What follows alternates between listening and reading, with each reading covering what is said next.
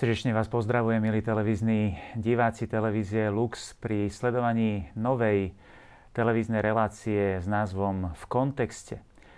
Informácie o cirkvi a o dianí v nej sa nám často dostávajú v tzv. mediálnom podaní.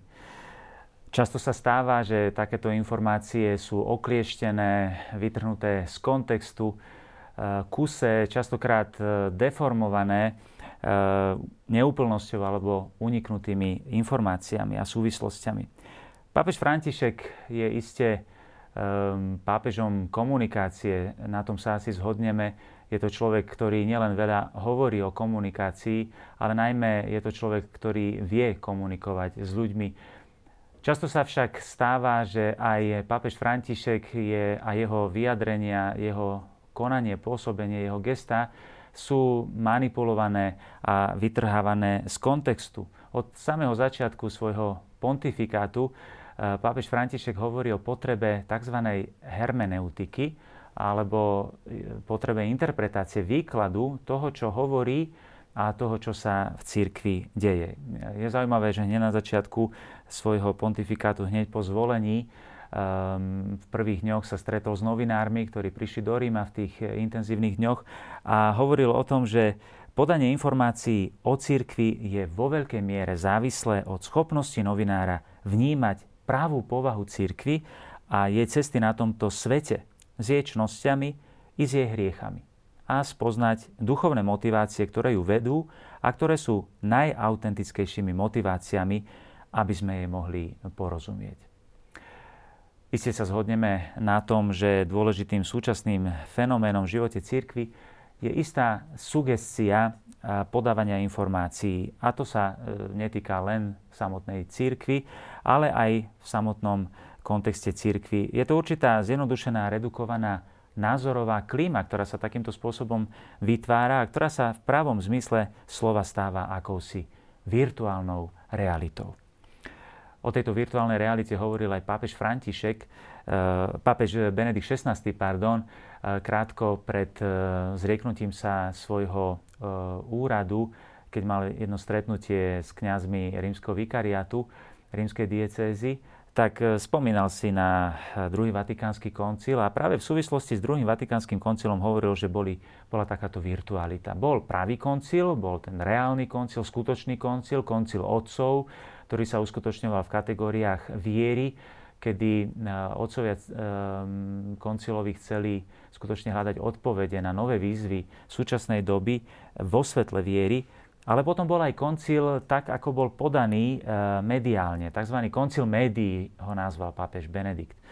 A tento koncil bol virtuálny, pretože síce zaučinkoval nielen na ľud, ale aj na niektorých teológov, aj pastierov, ale bol úplne, v úplne iných e, kategóriách. E, kategóriách, ktoré skôr zodpovedali mysleniu sekularizovaného sveta. Hovorilo sa o tzv. duchu druhého vatikánskeho koncilu. E, podľa týchto interpretov netreba čítať koncilové dokumenty, pretože tie nevyjadrujú tzv. ducha druhého Vatikánskeho koncilu, ale e, treba e, objavovať tohoto ducha druhého Vatikánskeho koncilu a, a tak sa vlastne vytvorila úplne paralelná virtuálna pravda o koncile, samozrejme vo veľkej diskontinuite s tradíciou církvy. Táto virtualita v pohľade na církev sa stala doslova módou, za ktorou bohužiaľ poslušne uteká i veľa katolíkov. Aj pontifikát pápeža Františka je plný takéto virtuality. Známy je výrok pápeža Františka o homosexuáloch. Ak je nejaká osoba gay a hľadá pána a má dobrú vôľu, ktože som ja, aby som ju súdil? Nuža notoricky opakovaná virtuálna interpretácia tohto výroku znie pápež František mení kurz církvy, už neodsudzuje homosexuálne správanie, mení morálku, táto virtuálna realita nasleduje vlastnú nepriestrelnú logiku. Áno, logika je nechýba, ale ako veľmi pekne hovorí filozof zdravého rozumu Gilbert. Chesterton, eh, možno je to jediné, čo nechýba takejto virtuálnej realite, logika. Avšak ak sa konfrontujete s touto virtuálnou realitou, tak to asi schytáte, lebo je logika, ako sa vyjadril Chesterton, je skrátená. V mnohých ohľadoch sa pohybuje rýchlejšie, pretože sa jednoducho nezdržuje vecami, ktoré súvisia so správnym úsudkom a nezdržujú ju veci ako realita. A práve pri tomto výroku pápeža Františka vás pozývam, aby sme sa v tejto našej pilotnej časti novej relácie zastavili.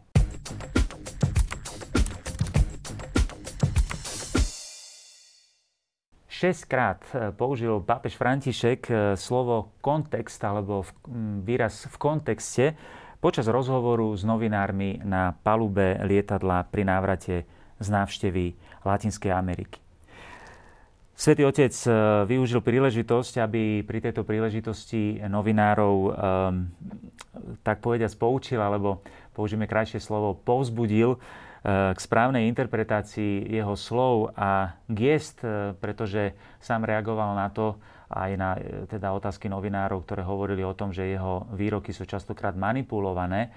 A Svetý Otec pri tejto príležitosti povedal e, tieto slova, ktoré budem citovať doslova, aby sme vlastne z týchto slov mohli si vyťahnuť doslova metodológiu aj pre túto našu novú reláciu. Je veľmi dôležité vo vašej práci, povedal novinárom, aby ste robili hermeneutiku, teda výklad textu.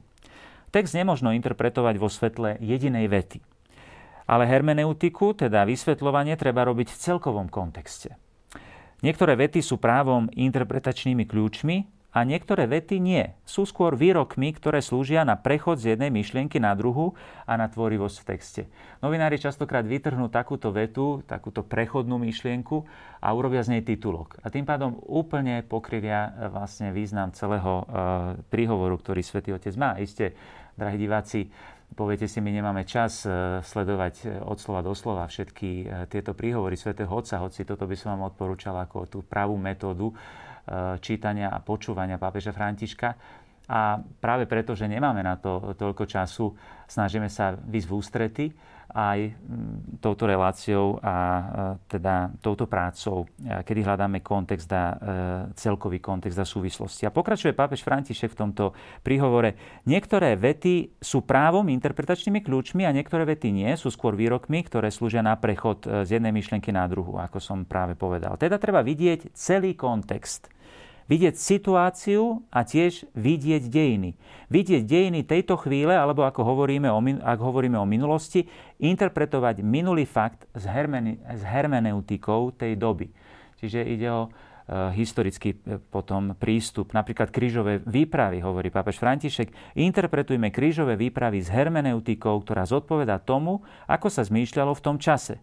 A v interpretácii príhovoru, prípadne nejakého e, textu, je kľúčovou hermeneutika v celkovom kontexte, nie v izolovanom kontexte. Hovorím to preto, aby som vám pomohol, hovorí e, veľmi, by som povedal, e, láskavo pápež František, ktorý sa vždy s veľkou láskavosťou správa k novinárom a snaží sa im skutočne pomôcť a neviesť krížovú výpravu proti novinárom. V decembri roku 2013 som eh, spustil internetový blog s názvom www.vkontexte.sk. Eh, posledným impulzom, ktorý ma eh, primel k tomu, aby sme tento internetový blog spustili, boli reakcie slovenských médií na pastierský list adventný, v tom roku 2013. E, preložil som vtedy článok talianského sociológa Massima Introvine, e, ktorý zverejnil v Taliansku e, istý list kardinála Bergolia, teda súčasného papeža Františka, a predtým arcibiskupa Buenos Aires, ktorý napísal istému laickému aktivistovi Chustovi a ten zorganizoval pochod za život v, v Argentíne. Ten článok bol publikovaný internetovým portálom La Nuova Busola Quotidiana, ktorý v Taliansku už niekoľko rokov funguje a ktorý sa snaží eh, byť eh, takým orientačným kľúčom eh, v spleti mediálnych informácií o cirkvi a svete. V Slovenčine to vlastne znamená La Nuova Busola Quotidiana, čiže nový každodenný kompas, ktorý práve čitateľovi, ktorý nemá čas si prečítať všetky vyjadrenia svätého Otca, aby sa vedel teda zorientovať v týchto otázkach. Alebo aj netýka sa to len priamo svätého Otca, ale aj rozličných udalostí v živote církvy v Taliansku i vo svete. A tak vznikol hm, aj na Slovensku podobný, hoci oveľa skromnejší blok v kontexte.sk. Ehm, spomínaný text listu kardinála Bergolia si pamätám, keď som ho v decembri roku 2013 uh, publikoval a keď som vlastne spustil tento blog, tak to bolo neuveriteľné hneď prvý deň, koľko mal návštevnosť a bleskovou rýchlosťou sa, sa šíril po sociálnych sieťach. A vtedy som si tak uvedomil, ako je veľmi dôležitá a užitočná uh, takáto práca v súčasnosti a ktorú vedia oceniť uh, mnohí, mnohí čitatelia, ako my aj potom dávali teda vedieť rozličnými správami e-mailovými a podobne. Tak sa veľmi teším, že vedenie televízie Lux e, sa rozhodlo ponúknuť aj tento televízny formát pre takúto prácu. Budeme spojení aj s blogom, ktorý bude pokračovať naďalej na internetovej stránke www.vkontexte.sk a pokúsime sa e, prostredníctvom televízie Lux spolu s monsignorom Marianom Gavendom prispieť aj v tejto relácii k lepšej orientácii v spleti informácií, ktoré dnes e, dostávame.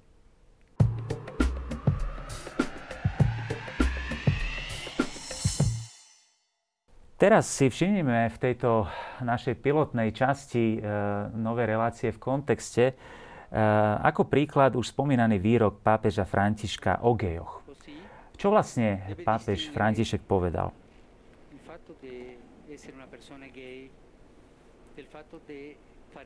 Myslím, že keď sa ocitneme v prítomnosti e, takéto osoby, teda homosexuála, treba rozlišovať fakt, že táto osoba je gay od faktu, že sa robí lobby. Pretože lobby žiadna z nich nie je dobrá.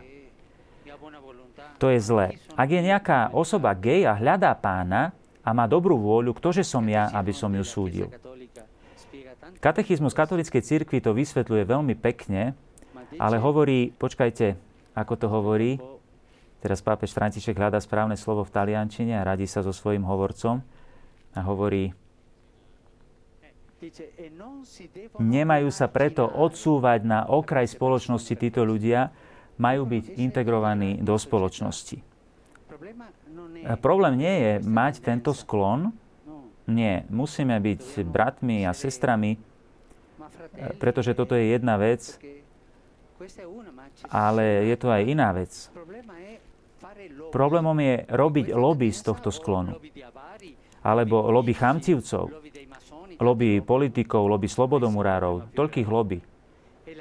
Toto je oveľa vážnejší problém podľa mňa. A ďakujem vám veľmi za túto otázku. Naozaj veľká vďaka. Vidíte veľkú srdečnosť pápeža Františka. A z týchto pápežových slov no, vytrhnutých z kontextu mnohí vyvodzovali úplne pomílené závery. Typu pápež František eh, vlastne schválil homosexuálny spôsob života, je to úplná revolúcia v cirkvi.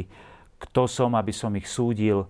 Ak hľadajú pána, majú dobrú vôľu, bolo to vo všetkých titulkoch eh, novín po celom svete. A ešte aj do dnešných dní tomu tak je, hoci už, už padlo veľmi veľa vysvetlení aj mediálnych, ale ľudia radi túto virtuálnu logiku následujú. A tak tí, čo ešte hovoria, že homosexuálny spôsob života je hriech, sú považovaní za spiatočníkov, ktorí nejdú v línii, e, nie sú moderní, nejdú v línii pápeža Františka. To je však úplne čistá manipulácia. V prvom rade treba povedať, že pápež František sa odvoláva na učenie cirkvy a cituje katechizmus katolíckej cirkvi. Skúsme si všimnúť skutočný kontext, e, e, aký text katechizmu pápež cituje. Nájdeme ho v katechizme katolíckej cirkvi v bodoch 2357 až 2359, kde katechizmus hovorí Homosexualita označuje vzťahy medzi osobami mužského alebo ženského pohľavia, ktoré pociťujú výlučnú alebo prevládajúcu pohlavnú príťažlivosť voči osobám toho istého pohľavia. Teda ide o tendenciu, ide o sklon, dá sa povedať, mohli by sme povedať, ide o, o emocionálne prežívanie vlastnej sexuality. V priebehu stáročí pokračuje katechizmus a v rozličných kultúrach nadobúda veľmi odlišné podoby. Je psychický vznik ostáva z veľkej časti nevysvetlený. Čiže tu sa nepúšťa katechizmus do vedeckých diskusí o tom, ako takáto tendencia môže vzniknúť. Hovorí jednoducho, že je z veľkej časti nevysvetlený. A tradícia opierajúca sa o sveté písmo, ktoré predstavuje homosexuálne vzťahy ako veľmi závažnú zvrátenosť, vždy hlásala, že homosexuálne úkony sú, vnútornou, sú, sú svojou vnútornou povahou nezriadené. Takto je definovaný eh, v cirkvi eh, hriech, teda nezriadený skutok. Eh, čiže katechizmus hovorí, že takéto konanie je hriešne. A všimnime si, že používa výraz homosexuálne úkony. Čiže už nehovorí o sklonoch, ale hovorí o praktizovaní týchto homosexuálnych úkonov a hovorí, že sú proti prirodzenému zákonu. Áno, na tento text sa odvoláva pápež František pri tomto rozhovore s novinármi. Zatvárajú totiž pohlavný úkon pred darom života, pokračuje katechizmus. Nepochádzajú z opravdivého citového a sexuálneho doplňania sa. V nejakom prípade ich nemožno schvaľovať. To je odpoveď pre všetkých, ktorí zneužívajú tento výrok pápeža Františka, kto som ja, aby som ich súdil, ktorí hovoria, že to znamená schvaľovanie.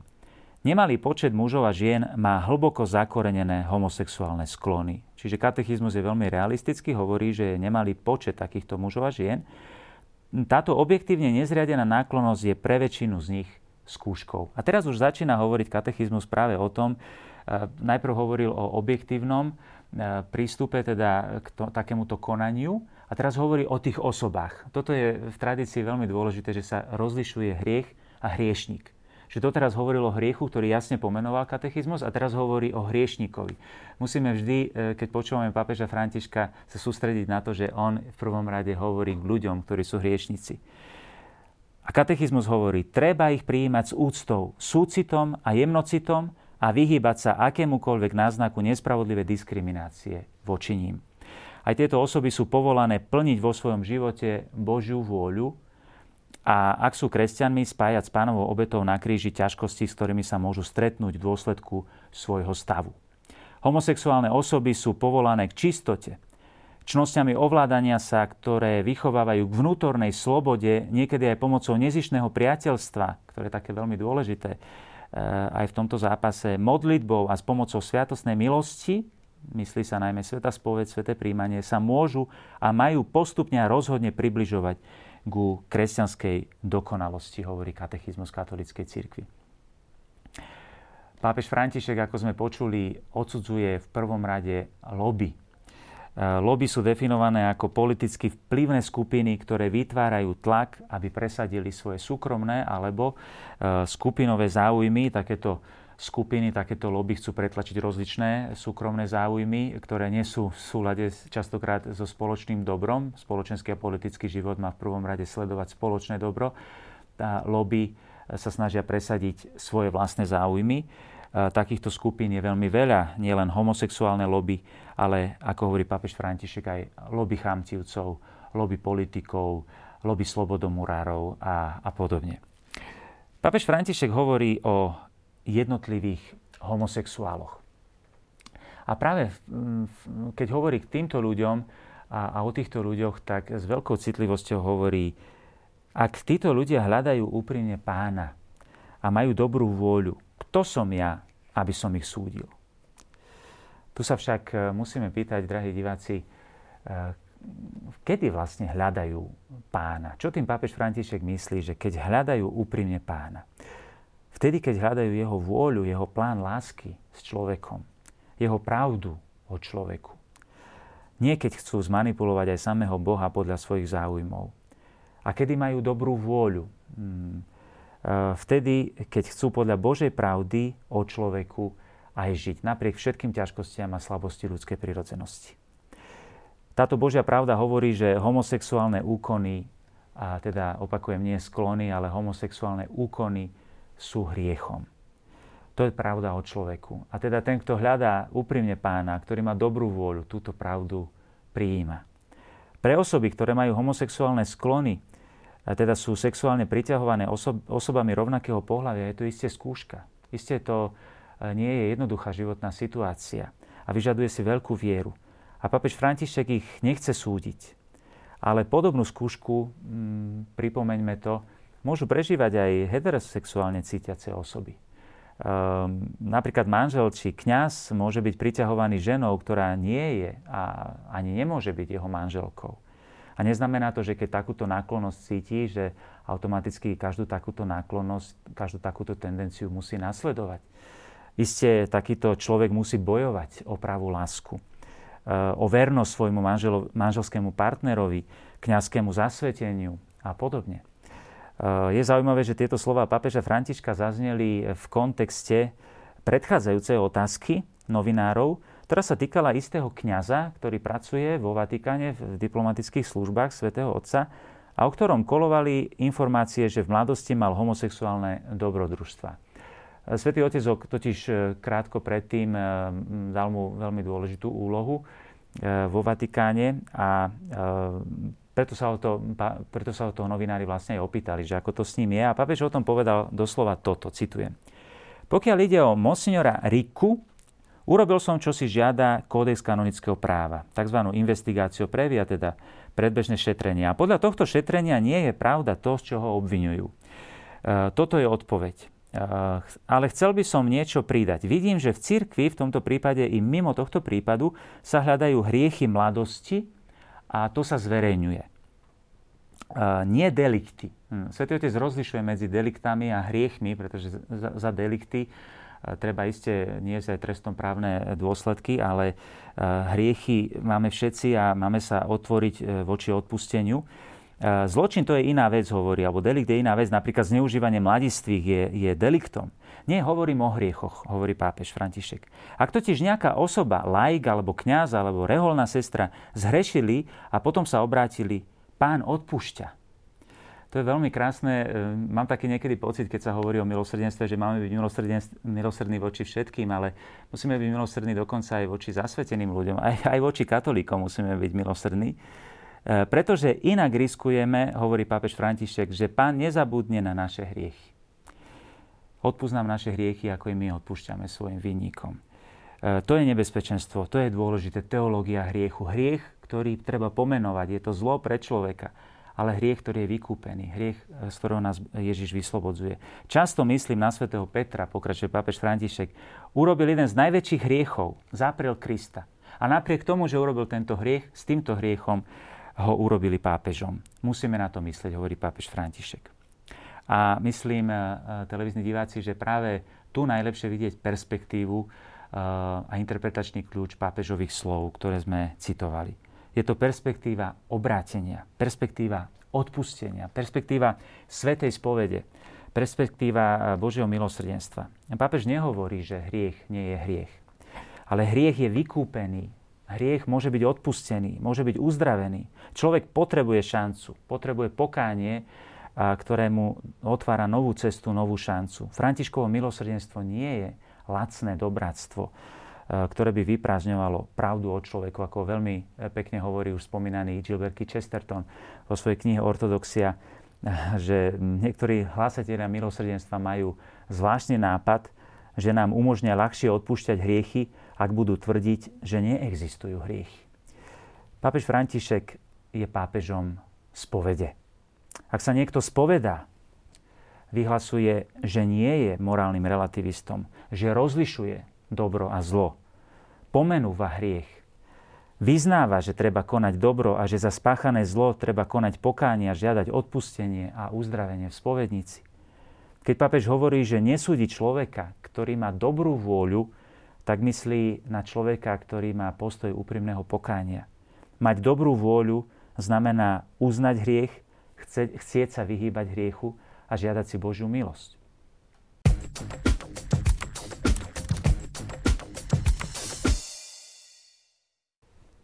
Kto som ja, aby som súdil, uh, hovorí pápež František.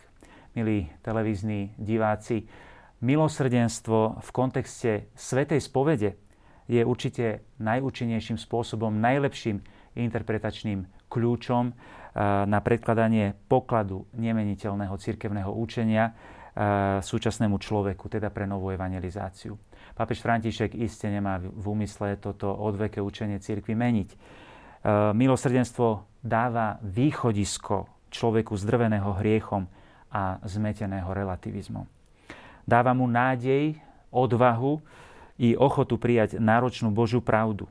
Úlohou církvy zostáva naďalej posudzovať ľudské správanie, či je alebo nie je v súlade s Božou vôľou, či je alebo nie je v súlade s, s úžasným plánom Božím, s plánom lásky, s plánom Božím s človekom a s jeho povolaním k veľkej láske.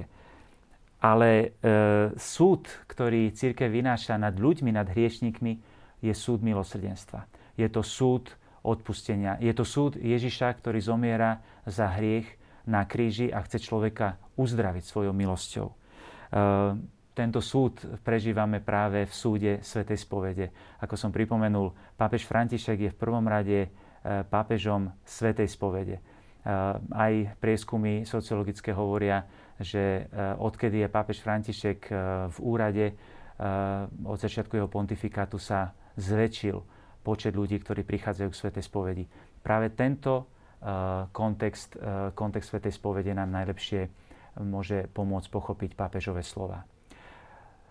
Dúfam, že aj v budúcnosti, aj v ďalších častiach našej relácie vám prinesieme nové a nové otázky a odpovede na potrebný kontext, na správnu interpretáciu pápežových eh, slov, alebo aj mm, otázok o dianí eh, církvy, eh, ktoré prichádzajú každým dňom. Čakáme aj vaše otázky, čakáme vaše podnety, na ktoré veľmi radi budeme reagovať, pretože táto relácia má slúžiť a chce slúžiť v prvom rade vám.